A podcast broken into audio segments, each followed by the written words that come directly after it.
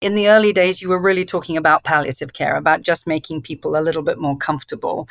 Then you get this huge breakthrough where we have something called antiretroviral medication, which is seen to reduce the amount of HIV in your system, what's called the viral load, really dramatically.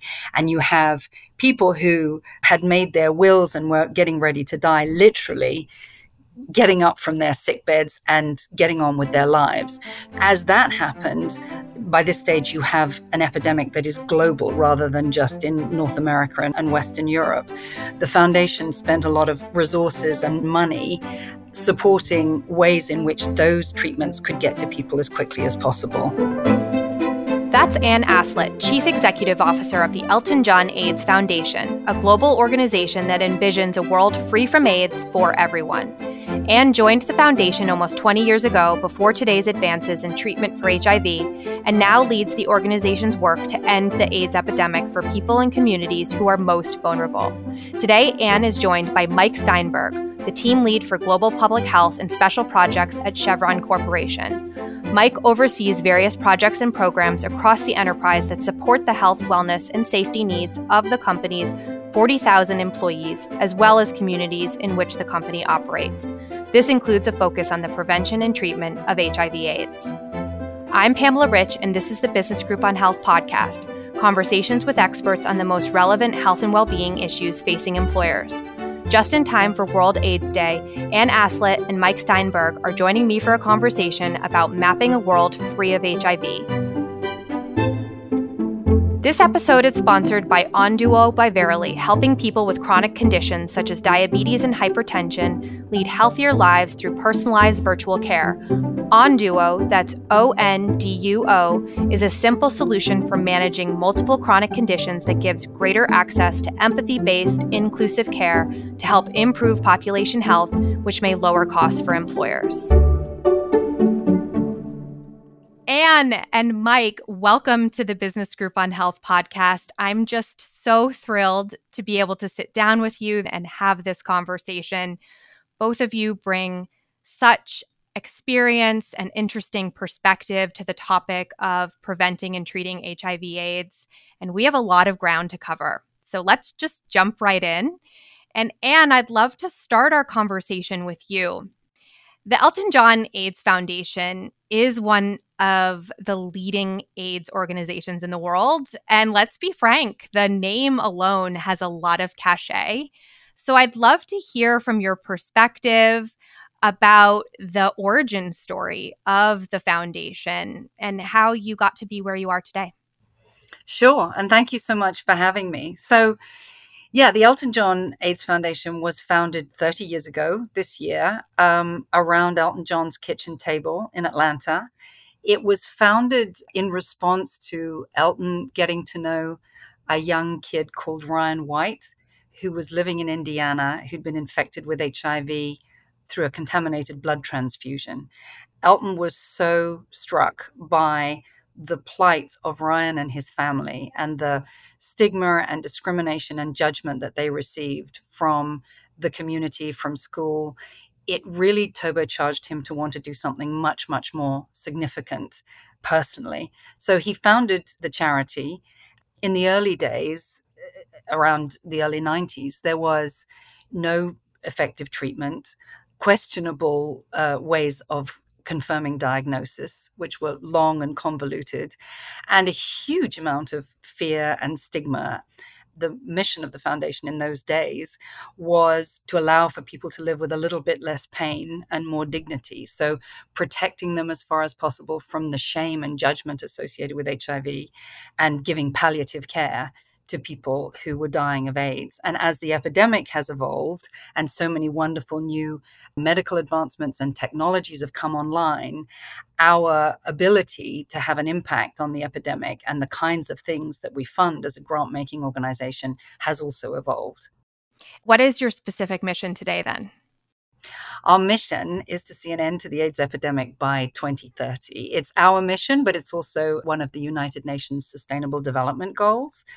Some of those advances that I talked about in terms of really effective treatment for HIV now, really good diagnostics and HIV testing, self testing, home testing, make that a possibility there are other challenges which are impeding that progress. But in terms of our medical advancements, we are in a good place.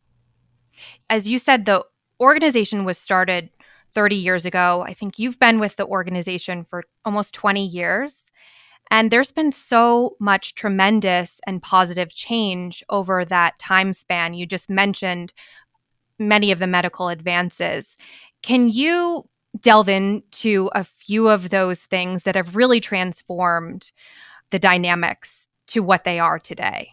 Sure. So, as I say, in the early days, you were really talking about palliative care, about just making people a little bit more comfortable.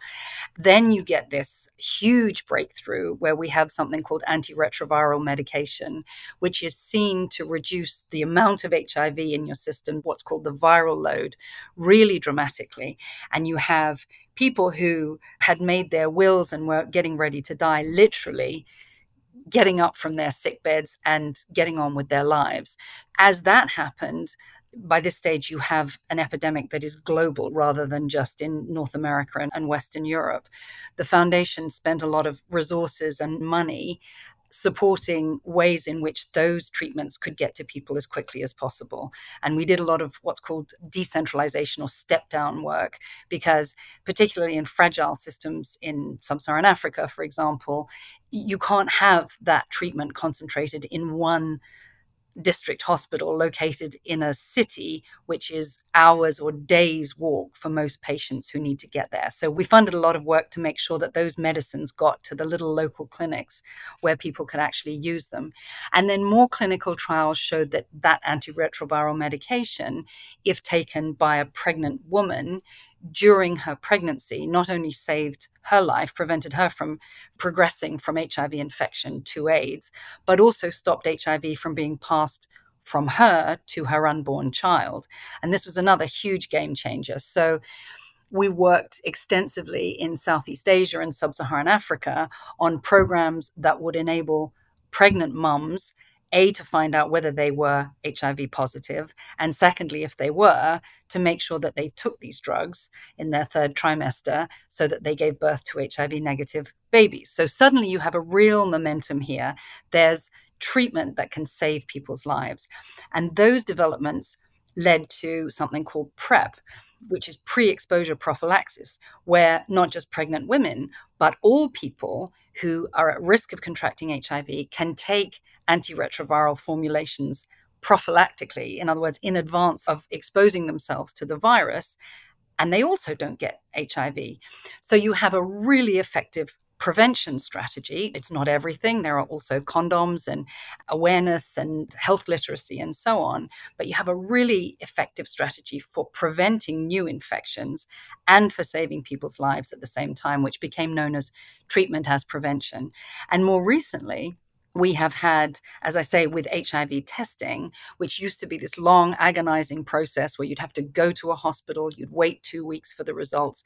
Now we have HIV self testing and home testing, which is absolutely as straightforward as a COVID test and can give you a result very quickly. So uh, you layer on top of getting the people who are already living with HIV to get access to good treatment with expanding the access to testing because we now know that if you test positive, there is a route through which you can be safe and you won't pass HIV on to people that you love.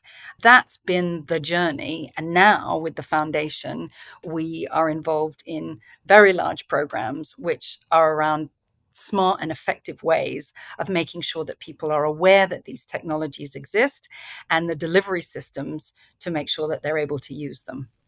Really is just an incredible timeline and journey. To hear you recap it like that, it's just a wonder. Yeah, and when you look back at news footage from the late 80s and early 90s, and just the hopelessness of this epidemic, particularly as we've all just lived through a, a global pandemic, was heartbreaking and desperate. And to see now that we're in a position where millions of people around the world are on treatment and it's saved their lives, they haven't orphaned their children, they're able to be productive members of society, and millions more are able to protect themselves through this medicine and test regularly to make sure that they're not living with HIV that they don't know about. Mm-hmm. It really is incredible. Uh, but I also want to think about, too, the theme of World AIDS Day this year in 2022, which is equalize, because all of the treatments and prevention strategies that you just mentioned are incredible. But we also recognize that there's disparities in access to prevention and access to treatment services and that there's disparities in the populations as well that are more likely to be at risk or to contract HIV AIDS. Can you share maybe a few data points or give us a picture of what those disparities or inequalities look like across the globe? Sure. So, actually, now, in terms of new global infections, almost 70% of all infections are amongst so called key populations or vulnerable people. And this falls into a number of not ideal but broad buckets, which is the LGBTQ community, people who use drugs, people who sell sex, people who are incarcerated.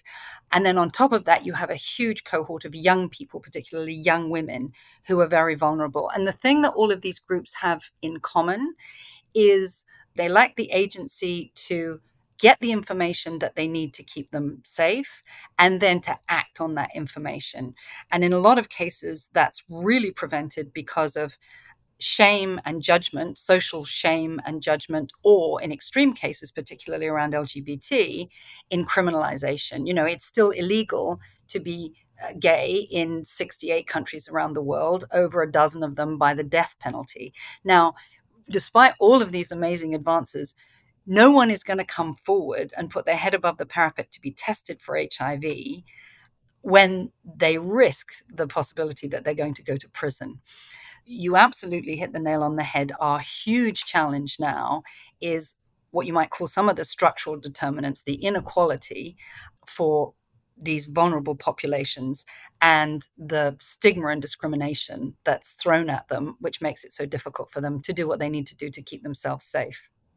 Mm, and I love the fact that you use the word agency. I think that's a great way to put it. And Mike, I think that that's a way that I'd love to bring you into the conversation here, um, and a good point to do so because I know that at Chevron, where you work, you're doing a lot to try to provide employees and the communities where Chevron is with the agency for prevention and treatment of HIV/AIDS.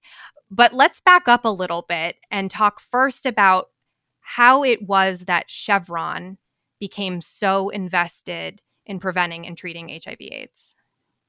Yeah, thanks for that, and thanks for having me here. It's a pleasure and a privilege. Um, and just listening to Anne, it was real I mean, it was refreshing because I mean they're doing such amazing work, and it's really aligned. Um, we're aligned in a lot of the ways that we work and our goals and our strategies. So it's just uh, nice to hear that. So, so Chevron's been in existence for over 140 years and always had a focus on the health and safety of our workforce, and always uh, as well with supporting our communities and where we operate and we feel like it's our responsibility you know wherever we're operating to support of course our workforce and keep them healthy and safe and fit for duty but then to bring that out into the communities and, and support the communities. Our workforce lives in these communities as well. Our HIV/AIDS response began in the probably the mid to later 1980s, and we really started seeing a lot of our workforce directly affected by the virus.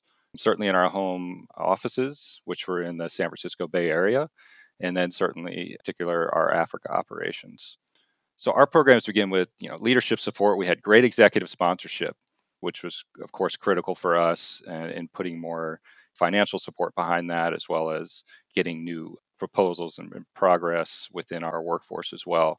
So, really focused a lot on HIV workplace programs at the beginning, established a culture that encourages HIV testing and treatment, fighting stigma, and providing comprehensive medical care for employees and their dependents. We focus a lot again on the education and training, you know, for our workforce, but also our medical personnel so we have Chevron managed and Chevron staffed clinics around the world. So that was a big part of us being able to um, reach our workforce more effectively, but also, again, those clinicians would go out in the communities too. In 2005, we were the first energy company to implement an HIV AIDS policy, which really addressed the issues I just talked about, also with benefits, policies, and exclusionary clauses. And we worked, um, certainly working with our partners has been critical along the way. We worked uh, in the early days with several partners um, as an example, we partnered to develop a, a video for school age youth in San Francisco Unified School District, partnering with the Department of Public Health. We have an internal peer health educator program that actually grew out of the HIV AIDS crisis. So these are volunteer employees that are trained and act like trusted advocates, basically, who are equipped through some training uh, to support their peers, families. They take that out into the community members as well with trusted information um, they're able to provide resource referrals. Again, a lot of times that's more that resonates more from a peer than it does maybe from you know the corporate office, as an example. So we continue also to partner with our Pride Employee Resource Group, which was actually the first employee network group we had at Chevron was our Pride Network. So we partnered with them on education and safe behaviors and stigma and misinformation. Again, supporting our communities through partnerships uh, has always been part of sort of our uh, values that are woven into the fabric of our company culture. And many of our partnerships began out of the HIV/AIDS crisis, with uh, the Global Fund, for example, uh, San Francisco AIDS Foundation, University California, San Francisco, PACT, where we did a lot of work um, supporting mother-to-child transmission initiatives in Nigeria, Angola, Cambodia, Thailand, and South Africa, for example. It's a huge body of work that you're doing and i'm sure it's just something to be so proud of.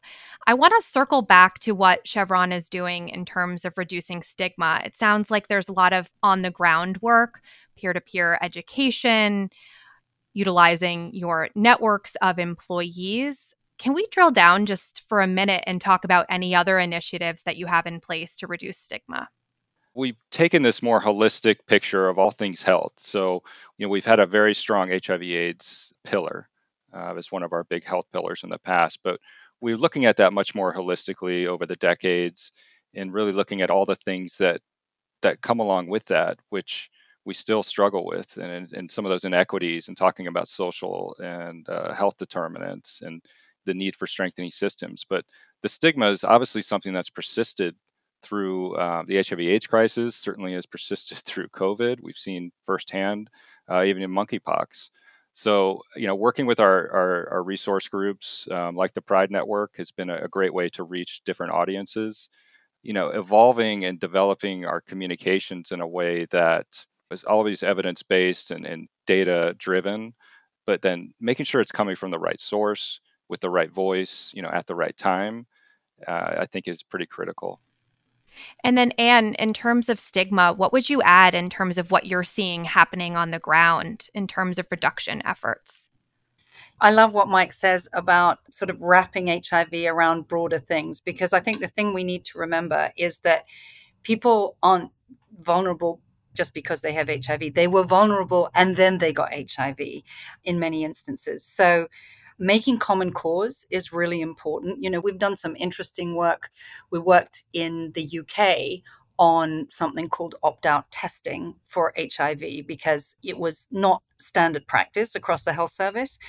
In terms of the delivery mechanism, when you say to someone, if I say to you, I want to test you for HIV, there's an instant kind of defensiveness that says, what judgments are you making about me? If you say to someone, we test everybody for HIV, it's a totally different kind of response. So we did this in South London and found half of all people who should have been diagnosed and in care but weren't. And what's interesting about that is that they've now loaded hepatitis B and hepatitis C onto that. And that has an impact not just for people living with HIV, but also people who are at risk of those diseases and people who use drugs. And so I think there's an important imperative in these some of these structural changes to make common cause and not just see people as a kind of disease vector, but as a whole person and what things make them more vulnerable, make all of us more vulnerable or more likely to seek care. I think political will is also another huge thing. You know, what comes the criminalization and social exclusion of people who are living with HIV or at risk really needs to change at the top as well as within communities. So we need political leaders who will work on decriminalization. In terms of stigma, I think the other thing is new voices and new ambassadors. You know, HIV and AIDS is a long epidemic, as we've said, because it now is so much an issue around equity or inequity. And because we have this kind of very current and passionate discussion about sex and sexuality. I think this is going to bring forth, and we see in the foundation, new voices and new ambassadors around the world who are going to fight stigma and discrimination because so much of it and around AIDS is associated with homosexuality. They're going to fight it and they're going to fight it very vocally and very powerfully. Gen Z is very open. For sure. And they are allies yeah, the number of people around the world who are now identifying where it's not a crime to do so has risen so dramatically in the last two or three years. But we've got to get rid of this criminalization framework and mindset around people of different genders and different sexualities. I've been talking with Anne Aslett, CEO of the Elton John AIDS Foundation, and Mike Steinberg, team lead for global public health and special projects at Chevron Corporation. We'll be right back.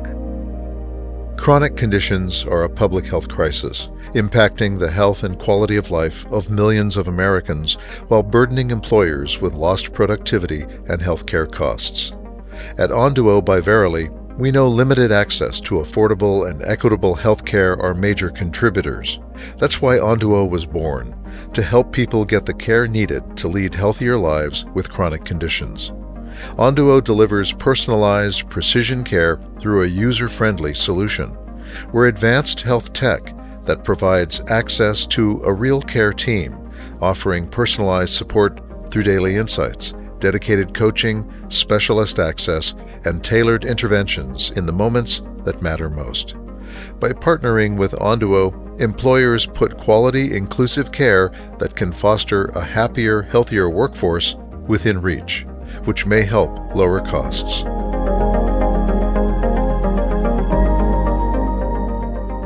I want to pivot just a bit and come back to you, Mike, because Chevron is a global organization. And I know you have a comprehensive program and policy dedicated to HIV/AIDS prevention and treatment. But I'm wondering how your programs and your policies are rolled out differently across the world. If there are nuances for what you're doing, say in San Francisco, to what you're potentially doing in Africa, and how those differences in what you're doing are informed. That's a really good question. Yes, yeah, so we are global and have been for a very long time. And and clearly we have to take some different approaches depending on the culture depending on the regulation depending on the legal climate depending on you know our relationships with the government depending on the workforce and the highest risks within that workforce and the type of operations that we have. So we we do look a lot at data with risk ranking exercises obviously in environmental and, and social risk but health as well so we look at what are the things that really where we could have the most impact within these communities and our workforce.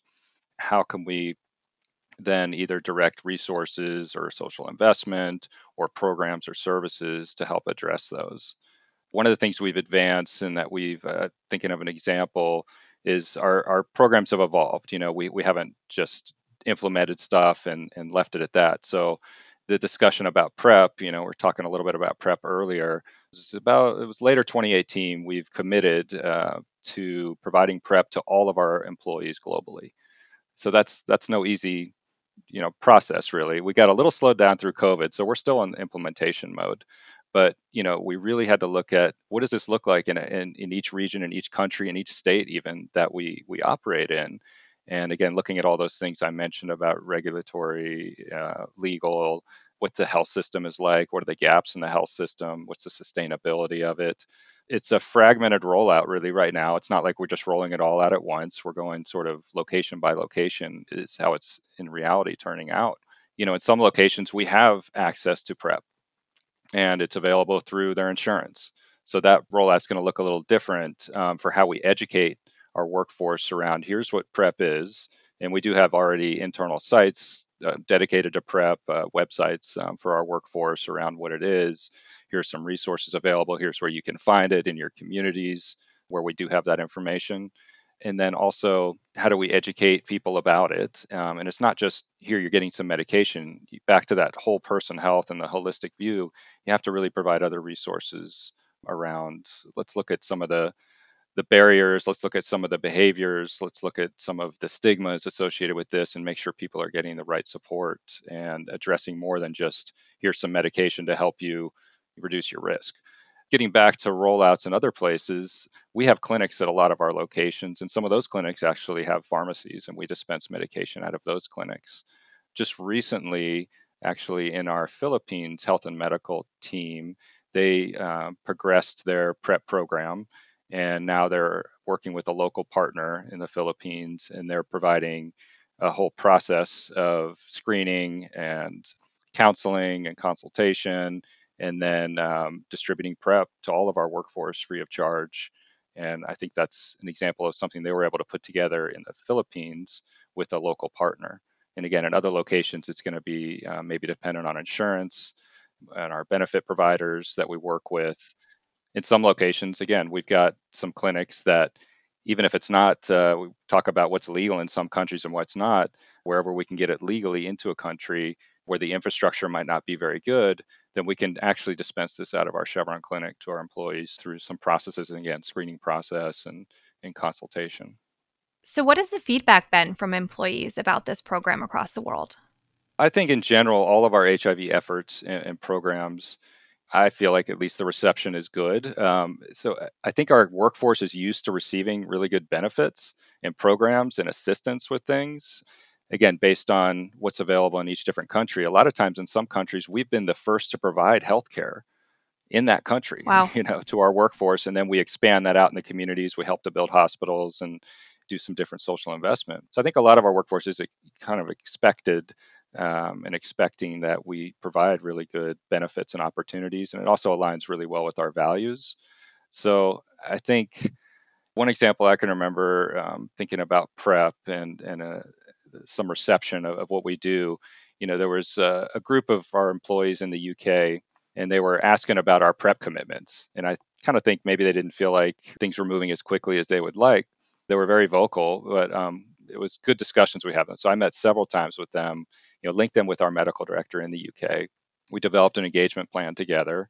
Um, and we actually leveraged one of our local US partners that had a great relationship with an HIV clinic in London and we had that clinic go speak to our workforce in the UK. It was great to work with that em- employee group once we found out how interested they were. I really appreciate that engagement on their part and the interest, and I think we've been able to deliver some what they need in that in that location. So I felt like that reception was good, and and I was really happy that they spoke up and were engaged in that way. Hmm, it must feel rewarding. Well, I want to pivot again to public private partnerships because I know that both of your organizations are engaged in partnerships. Our audience, as you know, are large employers and their health industry partners. So if you were to make the case to them for public private partnerships for the prevention and treatment of HIV AIDS, what case would that be? Interesting. I read a Edelman research earlier this year looking at the general public's confidence levels in different sectors government, nonprofit, and the business sector, both in terms of their ability to address pressing problems in their communities and around the world, and their confidence that they would do so with integrity. And what was fascinating about that was that governments, both in terms of their ability and their willingness to solve problems, a confidence rating had gone through the floor. Nonprofits had raised somewhat because of COVID and their fantastic response to COVID. But corporations were through the roof in terms of people's confidence that they had the technical ability and the will and the empowerment to actually address these problems. So I would say, from our perspective, you know, we have a big partnership at the moment. We have multiple partnerships with big corporations, but one at the moment that comes to mind is with Walmart in America, because, you know, you have 400,000 Americans who are living with HIV and aren't on treatment, and you have about 165,000 people who don't even know that they're infected. And overwhelmingly, the most at risk are amongst African American and Latino uh, populations. Walmart, which is this huge company with 5,000 stores across America, has a footprint which overlaps so deeply with the communities that we need to reach. And they are trusted. And this is what's interesting about this trust index. They are deeply trusted because that's where you buy your groceries, that's where you buy your Christmas tree, it's what you use, and it's round the corner. And in many cases, they're trusted much more than standard health facilities. So I think there's that. I think there's also, as Mike talks about, you know, mobilizing a workforce that cares about this. You know, the people who work at Walmart are also in this population that's vulnerable to HIV and other diseases. So to mobilize them and then to have care delivered or services or information or engagement delivered by people who look and sound like you, we know from decades is much more effective than something that seems to be delivered on high or in complex medical language. They also have goods and services that are what we need. You know, we've raised over half a billion dollars in our history, but there are things that companies can do which is already part of their delivery, whether it's IT and technical infrastructure or um, data analytics or a voice or a, a, channel through which they can reach people that mean that you know your needs to raise funds are less urgent because you can do it to some extent with what already exists. And from the example that Mike gives about Chevron's workplace programs, it also offers an opportunity in some countries where there really isn't the body of evidence or the critical mass of people who are accessing something like PrEP to make the advocacy case you can make the health case but what's wonderful is if you have a if you have a company program that's delivering this and you can provide data that's when you go back to governments and you can make the advocacy argument about this is something that should be standard provision. And we know this is what the uptake is likely to be and this is what it costs and so on. You've got a much better armory with which to talk about it and you've got interest because you have people in those environments, in those communities who are accessing that kind of healthcare. So I really feel, not just for HIV, but for COVID and other things, I really feel like this nexus of nonprofit and corporations who have values where they really want to make the world a better place and they're well positioned either through what they do or how they communicate or where they are to reach the people who need to get information and services. And then there's an opportunity to make some of those structural changes, which can only happen ultimately, in most cases, by policy changes as well. I think it's a huge win. I really do. And I admire Chevron enormously for what they're doing. Really compelling, Anne. Thanks for that. And Mike, I know that you're equally passionate about this topic. Anything that you would add? Anne had a great example there and, and totally agree with all those points. And we have a lot of partnerships as well that are trying to accomplish some similar things. So that's I think that's promising. You know, there's so many people working on this. I mean, we feel like every sector, every you know agency, public, private organization really has a role in this. You know, back to what we were talking about earlier. Sometimes it's you know maybe HIV/AIDS is not the single thing that an, an organization is focused on, but there's all those intersections with, and I promise there's those intersections that do connect with things that the, those organizations are interested in. So sometimes I do think making that connection and helping people understand like this is sometimes more than just about one disease here. You're also helping to build and strengthen these systems and capabilities that are going to help with hiv aids and um, other health threats. Definitely everyone has a role to this that they need to play and you know, whether it's large or small everything can have an impact. We have the ability to make significant impact in regions where we operate and working definitely with you know multi-sectoral collaboratives and alliances, I think working together, obviously we have a, have a greater impact. And it's not just financial, to what Anne said. Um, you know, we're accessing collective experience, you know, expertise, the networks, the technology, supply chains, and capabilities of one another. I mean, that can really have a lot of impact. I mean, look what we were able to accomplish. The world was able to accomplish when we got all the best science, the research, health community working towards the same goal without barriers, and together. And then with department like defense spending, of course, look what the unprecedented progress we've been able to make, you know, getting that COVID vaccine in record time and saving lives. I do think it's important to establish the shared goals with partners, be very clear on aspirations, have real plans and outcomes focused steps. We can all talk a lot, but we really need specific steps and we really need to be impact and outcomes focused. Just one story I was thinking about. Um, again, back to the ways that public private partnerships could really add a lot of value. We've we've leveraged our partners' expertise, you know, time and time again. You know, they're the ones doing the work on the ground. They're the ones with the real expertise, oftentimes. Uh, but I remember one partner that was um, we've partnered with years back, and it was an emergency response partner. And the other day, I was actually talking with them, and they were sharing, "Hey, you remember when you guys helped us get into this country? We wanted to get into this one specific country and um, provide some aid and services. We didn't really have a connection there." So it was Chevron that we helped um, connect them with the local government because we were doing operations there and we were able to provide those introductions and bring them in. We're actually not in that country anymore, but they still are. We were able to make those connections for them. And I, again, that's just one example of how we work together with our partners and opportunities that we can leverage. And again, outside of the financial realm, of course, which is always needed, but there's really a lot of value in partnerships. And we talked about, you know, Gen Zers earlier. It's a win for the company as well, it seems to me, because increasingly young people don't want to work for an organization that doesn't have clear values and doesn't act on those values. And so seeing an organization like Chevron or Walmart, or, you know, we work with Gilead and, and a whole range of other organizations, actually it's meaningful. It's not just a statement in a company brochure. They're actually doing it, attracts the kind of talent that you want, passionate young people as well. So well said. Well, as we start to wrap up here, I have a lightning round of questions for each of you. So, quick questions, quick answers. And maybe we'll start with you. I know your foundation has the ambitious goal of ending HIV/AIDS by 2030. What is the next immediate step that we need to take collectively to get there? from a structural point of view, we need to see not just HIV, but all infectious diseases, COVID, monkeypox, and others to come as a combined threat and collaborate on our resources rather than splitting them.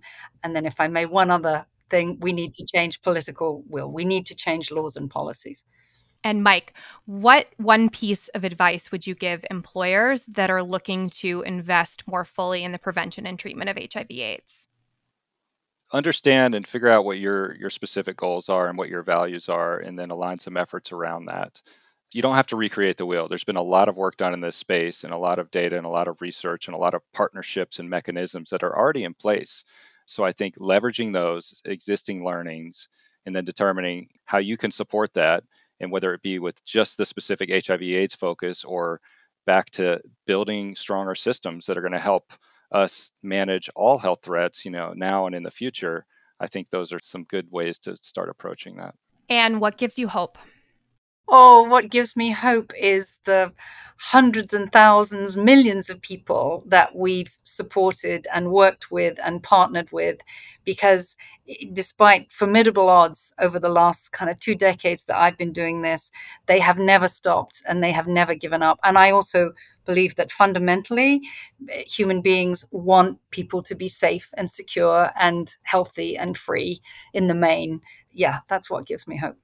Yeah, I would fully agree with that. I think look what we've been able to accomplish with medicine and technology, with uh, partnerships, with the aligned structures that have been put in place and mechanisms that have been put in place. And people are living longer, safer, and more productive lives with HIV/AIDS. And then we've got U equals U, where people, we've got great treatments and opportunities for people to manage any illness and live more prosperous lives. I also think the recent Global Fund replenishment was positive know, we've had a lot of people who have been working this for a really long time. There's a lot of room for some organizations, maybe this is new to them, to start stepping up and, and getting involved. Well, that's a wonderful note to end on. Thank you so much for joining me today and for having this conversation. Really appreciate your time. Thank you. Thank you for having us. Thank you. It was a pleasure. I've been speaking with Anne Aslett, CEO of the Elton John AIDS Foundation, and Mike Steinberg, Global Public Health and Special Projects Team Lead at Chevron Corporation, about how to support people living with HIV/AIDS around the world. I'm Pamela Rich. This podcast is produced by Business Group on Health with Connected Social Media. If you enjoyed today's conversation and know someone who would too, please consider sharing.